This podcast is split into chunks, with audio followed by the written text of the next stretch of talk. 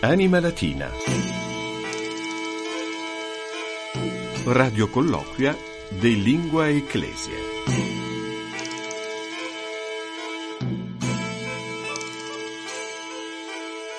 Anima latina nunquezia minundis, hic est Fabius Cola Grande, ex frequensis stationis radiofonice vaticane. Salvete, bentrovati all'ascolto di questa 99esima puntata del nostro Vademecum radiofonico settimanale sulla lingua latina, sui generis e tante litteram, per rinfrescare la vostra grammatica latina, la nostra grammatica latina e reimparare a maneggiare agevolmente la lingua ufficiale della Chiesa per dare radici alla nostra fede, alla nostra cultura cultura, de gustibus non est disputandum, ma siamo certi che questo programma vi piacerà. Se invece vi avremo deluso, tenete conto che errare humanum est, comunque in extrema ratio, se non volete proprio ascoltarci ob torto collo, almeno una tantum, potete sempre spegnere la radio, ma in quel caso non potremo esimerci dall'esclamare o tempora o mores. E lasciatemi introdurre coram populo ipso facto ed ex abrupto, la collega che mi aiuta ogni settimana a condurre questo programma. Ben trovata Maria Milvia Morciano. Ben trovato Fabio, ben trovati tutti. Il padrone di casa ad hoc di Anima Latina, la sua presenza è condicio sine qua non del nostro programma, è ovviamente un redattore, uno dei redattori dell'ufficio lettere latine della segreteria di Stato. Con noi oggi c'è Don Davide Piras. Don Davide, ben ritrovato. Saluto vos omnes, salvete. E Don Davide, ci capita ogni tanto nella nostra trasmissione, volevo chiederle questo prima di entrare in medias res, eh, di eh, citare anche dei termini della lingua greca o di soffermarci su qualche passaggio poetico della lingua greca, anche questo, se la trasmissione si chiama Anima Latina. Questo lo facciamo buon diritto perché eh, per esempio eh. nella Chiesa solo nella metà del terzo secolo si inizia a pregare in latino, ma anche a Roma fino alla metà del terzo secolo si pregava in greco e anzi addirittura colui che eh, decreta che la preghiera liturgica deve essere in latino è stato Papa Damaso che è morto nel 384, quindi siamo alla fine del IV secolo. Quindi fino alla metà del III secolo, ecco, anche i cristiani a Roma utilizzavano il greco per parlare, piuttosto che il latino, che invece era una lingua, diciamo, più colloquiale, ecco, anche una lingua, diciamo, degli scambi economici, e invece eh, la liturgia fino alla fine del IV secolo è stata in greco. Quindi fino alla fine del 300. Non... Sì, esatto. E, e invece le sacre scritture? E le sacre scritture hanno avuto una, diciamo, una redazione in latino anzitutto nel Nord Africa, dove eh, diversamente dal resto dell'impero non era arrivata l'ellenizzazione e quindi la coine dialectos. Ecco, non si parlava in greco, per esempio, a Cartagine. È appunto proprio probabilmente nel Nord Africa che si inizia all'inizio del, del cristianesimo a fare le prime eh, traduzioni dei libri latini, anzitutto il libro dei Salmi è stato quello che per primo di cui si è approntata una traduzione. Le prime traduzioni erano molto, eh, come dire, rustiche, eh, tant'è che ecco, alla fine del IV secolo, agli inizi del V, un Agostino ecco, dice leggendo quelle traduzioni mi veniva proprio il volta stomaco e abbandonai la Chiesa, per esempio esempio.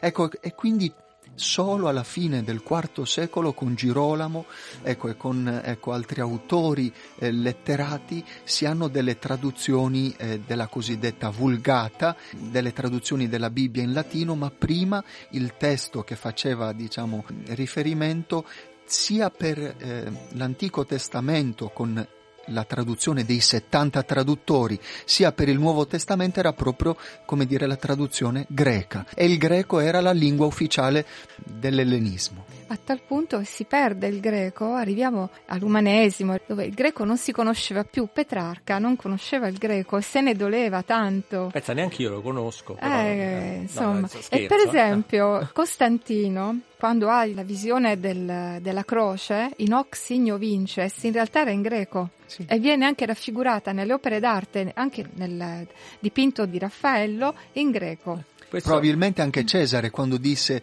quella frase famosa tu cuoco e brute, lo disse in kai, kai su brute eh, tecnemu, eh? anche tu o bruto figlio mio. Eh, sì. Invece la fanno dire in latino, però probabilmente l'ha detta in greco. Mentre proprio in lingua latina ha un account il pontefice Papa Francesco chiocciola pontifex trattino basso LN e come sempre apriamo la nostra trasmissione andando a tradurre uno dei tweet latini del Papa 16 ottobre 2022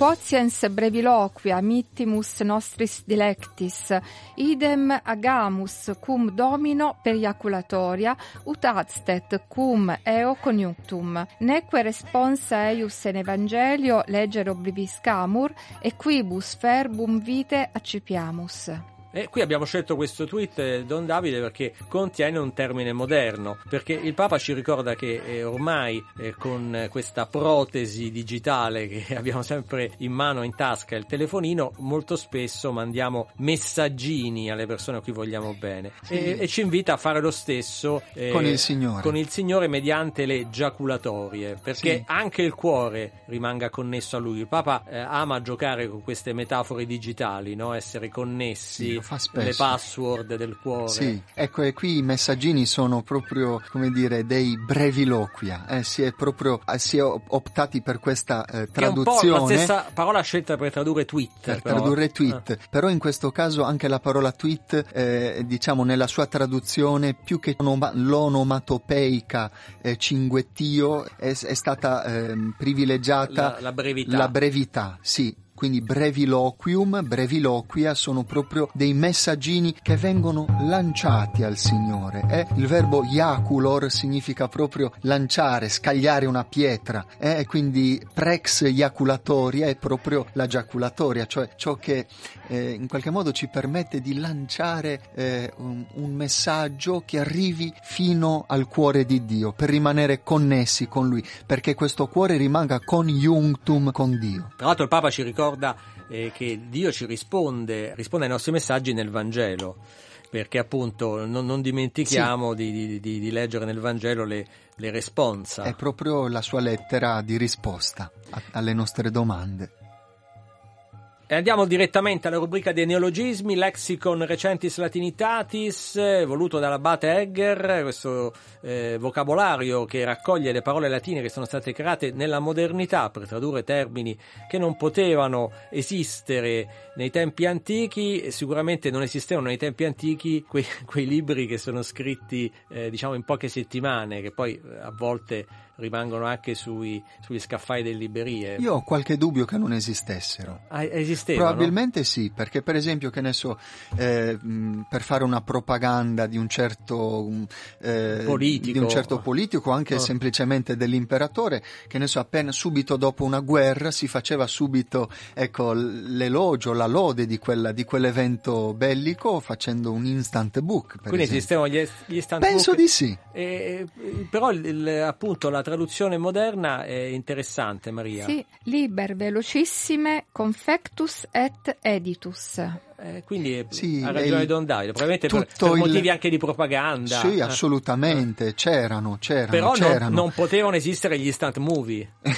Beh, allora, intanto in, nell'instant book quello che, che, fa la differenza è quel velocissime, perché si tratta proprio della velocità in relazione alla cronaca, al fatto accaduto. Eh? E poi, ecco, sono, sono, libri che vengono confezionati e poi eh, editi. Certo non poteva esistere un instant movie. Che diventa in latino? Tenia cinematografica brevissimo tempore ex cogitata et effecta. Ecco, questo tenia è Cos'è proprio tenia? il nastro, ah, è la benda, no, sì. è ciò che veniva usato dal medico per, per, bendare, era il bendaggio e poi ecco è anche il pellicola. nastro, una pellicola. Ecco, ecco, anche qui ciò che fa da discrimine è quel brevissimo tempore, perché rispetto al fatto politico, al fatto di cronaca, di cui un instant movie ci parla, ecco eh, passa brevissimo tempo dalla sua produzione cinematografica.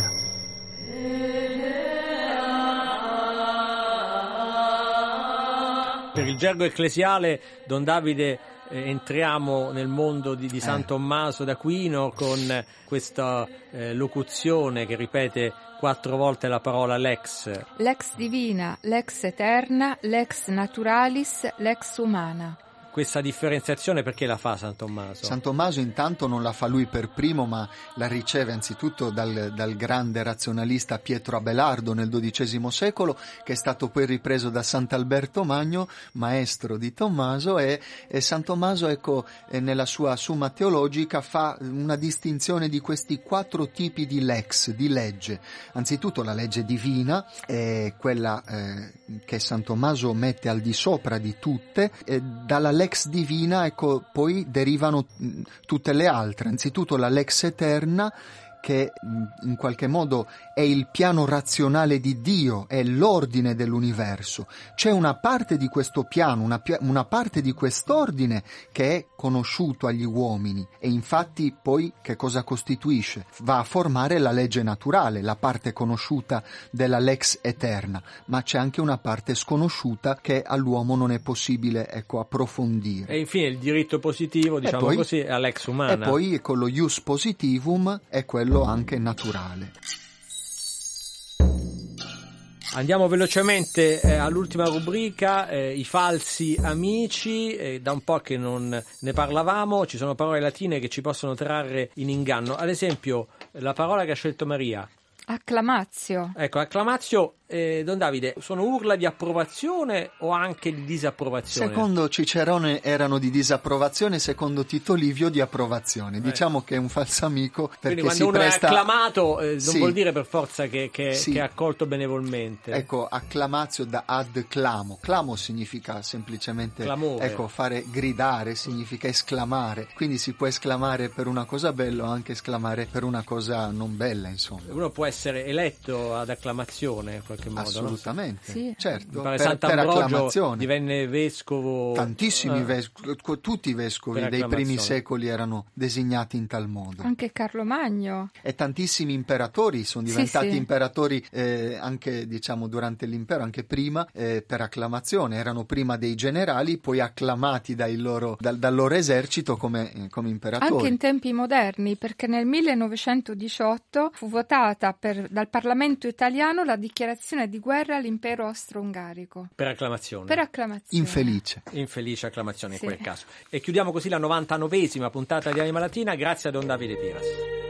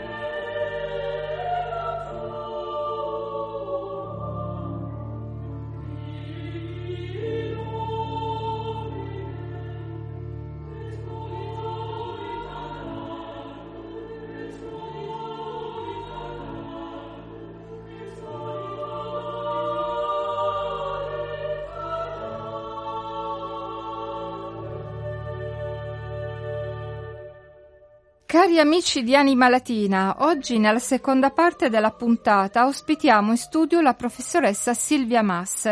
Buongiorno, felici di averla con noi. Grazie, grazie, buongiorno a tutti. Silvia Mass Viene dalla Spagna, ha studiato lettere classiche all'Università di Barcellona. Arrivata a Roma, si è licenziata in storia della Chiesa presso la Pontificia Università della Santa Croce, dove ha conseguito anche il dottorato di ricerca e dove ora insegna testi patristici latini medievali. Recentemente ha tradotto in spagnolo il trattato sullo spirito e l'epistolario di Fausto Riez e infine fa parte di un gruppo di ricerca sulla donna sempre presso l'Università degli Studi di Santa Croce. Il suo insegnamento, professoressa, riguarda testi antichi patristici a partire dalla grammatica. Può spiegarci meglio in cosa consiste? Sì, la grammatica è una scienza di solito che risulta difficile, ma è la, un veicolo per capire bene il testo. Ma noi soprattutto prima facciamo una introduzione a questo autore che ha scritto il testo e poi ci fermiamo, mm, mm, cerchiamo di solito testi che finiscano una storia, che siano corti e così poter incentrare su un argomento interessante, mettere attenzione soltanto a qualche parte di grammatica perché di solito capita che gli studenti non hanno studiato tanto latino allora mettere in rilievo qualche espressione, qualche frase che così serve a imparare un argomento, una parte della grammatica. E così mh, mm, facciamo una traduzione con l'intenzione di capire quello che è stato scritto e capire la storia. A parte ovviamente i contenuti, che differenza c'è tra il latino classico e quello cristiano dagli scrittori patristici, cioè la appunto la, la, la letteratura classica mm. e quella patristica. Sì, sì, sì, sì. Da un punto di vista, possiamo dire, cronologico, è vero che i cristiani, il latino cristiano inizia con Tertulliano, siamo già alla fine del secondo secolo, inizio del terzo secolo, e il latino classico, capito come classico Cicerone, ormai già ha fatto la sua strada e ci troviamo in un'epoca mm, di argento, no? Possiamo dire l'oro è stato con Cicerone, l'argento, ma eh, possiamo dire i testi latini si nutrono, gli autori, autori cristiani vivono di questo latino, ma fanno, è vero che la, il contenuto è diverso, ma costruiscono le sue espressioni su un latino eh, che si parlava nell'epoca. E anche dobbiamo pensare che gli scrittori, alcuni, soprattutto quelli che sapevano scrivere, erano la gente di cultura. Per questo è un latino di una gente che si è formato in una scuola, che ha una, tradiz- una tradizione culturale, linguistica e possiamo pensare poi alla figura grandissima di Sant'Agostino, che è stata una persona che si è formato nelle meglio, le scuole più importanti. Però forse Sant'Agostino, venendo dal Nord Africa, aveva mm. forse un latino più classico, cioè e... meno, anche meno influenzato dalla Grecia, non so. Sì, o interessante, mo, una eh? domanda molto interessante, veramente. Direi che eh, Sant'Agostino ha, ha studiato senz'altro Cicerone.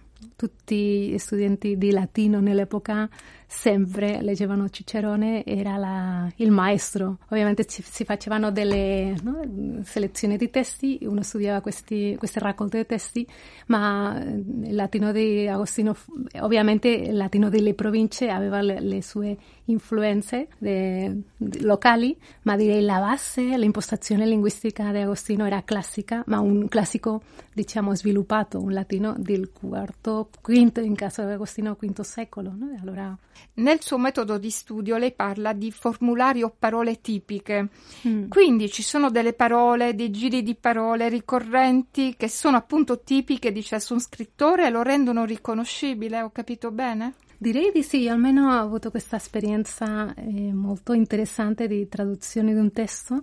E allora questo significa tu ti metti nella testa di un autore, mm, sei con lui molte ore a leggerlo, a capire cosa ha voluto dire e tu vedi che sì, sono modi di esprimersi entro una lingua, entro anche una regione dell'impero, una provincia, ma anche il suo modo di esprimersi e questo Fausto, che è l'autore che ho fatto la traduzione, mh, mm, parecchie volte dice, mm, fa una domanda e dice ma non è così e lo ripete, no? e, questo non è un, direi un giro linguistico ma un modo di esprimersi che vedi che ognuno ha la, il suo modo di, e sono scrittori, no? quando uno legge un romanzo o quando si, si, vede che la lingua di una persona è diversa dall'altra. Ma anche ciascuno di noi. Eh, no? ciascuno di noi, puoi dire, certo. proprio l'ha detto lei, perché lo, sempre dice questa cosa. Ricordiamo che Fausto Riez, di mm. origine inglese, un santo mm, del mm-hmm. V secolo, mi sbaglio? Sì, sì, mm. è, è, nato in Britannia,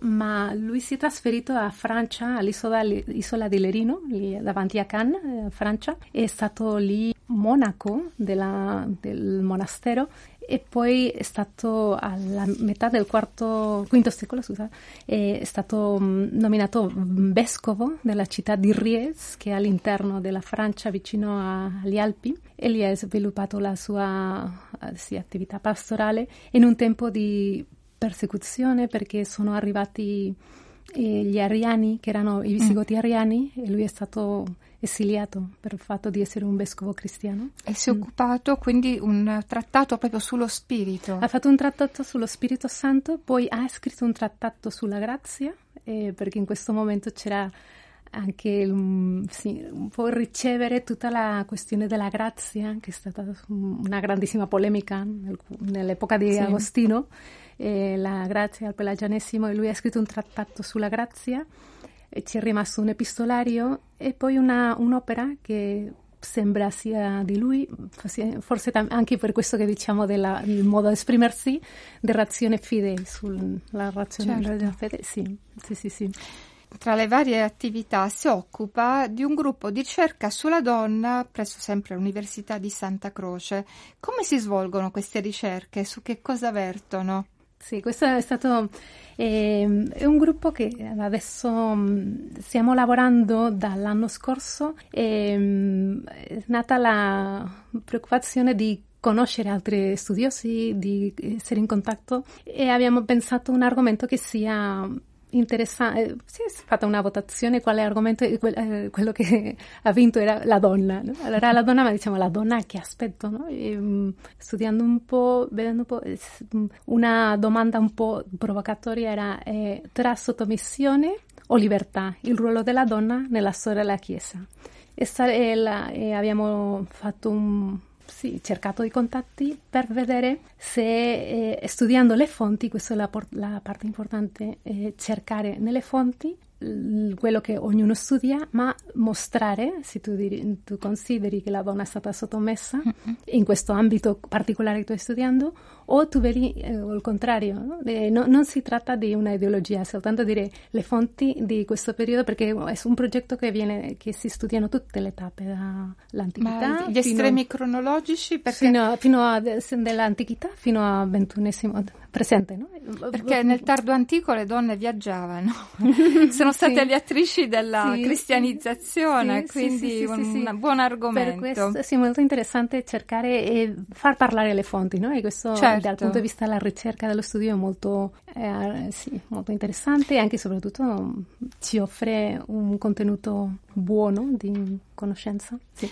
E l'ultima domanda più personale. A Barcellona, dove, dove hai studiato, quando si inizia il latino? Cioè, solo mm. al liceo o anche prima? Come, come mm. si svolge l'attività di legata alla Io devo dire classica. che adesso sono anni che, che, non ho, che, non sono in ambito di liceo, ma eh, purtroppo direi che il latino adesso sta diventando una rara avis, no? nel mm-hmm. senso che mh, mm, nei licei mh, mm, appena si studia si fa cultura classica, classica ma non tanto... Mh, mm, eh, grammatica, conoscenza de, eh, lati- del latino o forse si leggono traduzioni e allora mh, eh, purtroppo c'è una situazione che si deve mettere un po' di entusiasmo e non direi soltanto entusiasmo, sino di fare una pensare con la testa bene come poter trasmettere questa, questo patrimonio culturale e linguistico che abbiamo nel mondo mediterraneo con il latino, che sono le nostre... Poi la Spagna ha una siamo, cultura...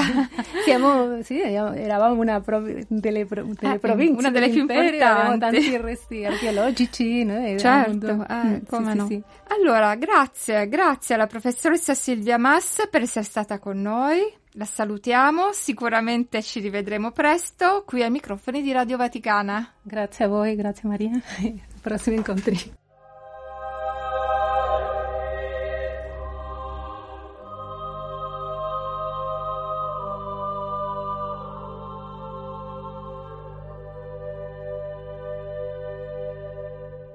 Grazie dunque alla gentile e competente professoressa Silvia Mas per essere stata con noi. Grazie anche a Don Davide Piras per averci fatto compagnia nella prima parte di questa trasmissione. Sed acta est fabula. Siamo giunti al termine anche di questa 99esima puntata di Anima Latina che troverete in podcast come tutte le altre sul sito vaticanenews.va e su Spotify.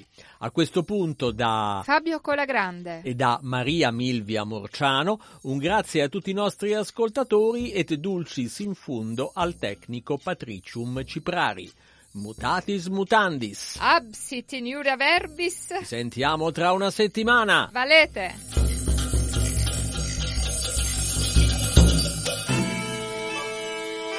Anima Latina. Radio colloquia de Lingua Ecclesia.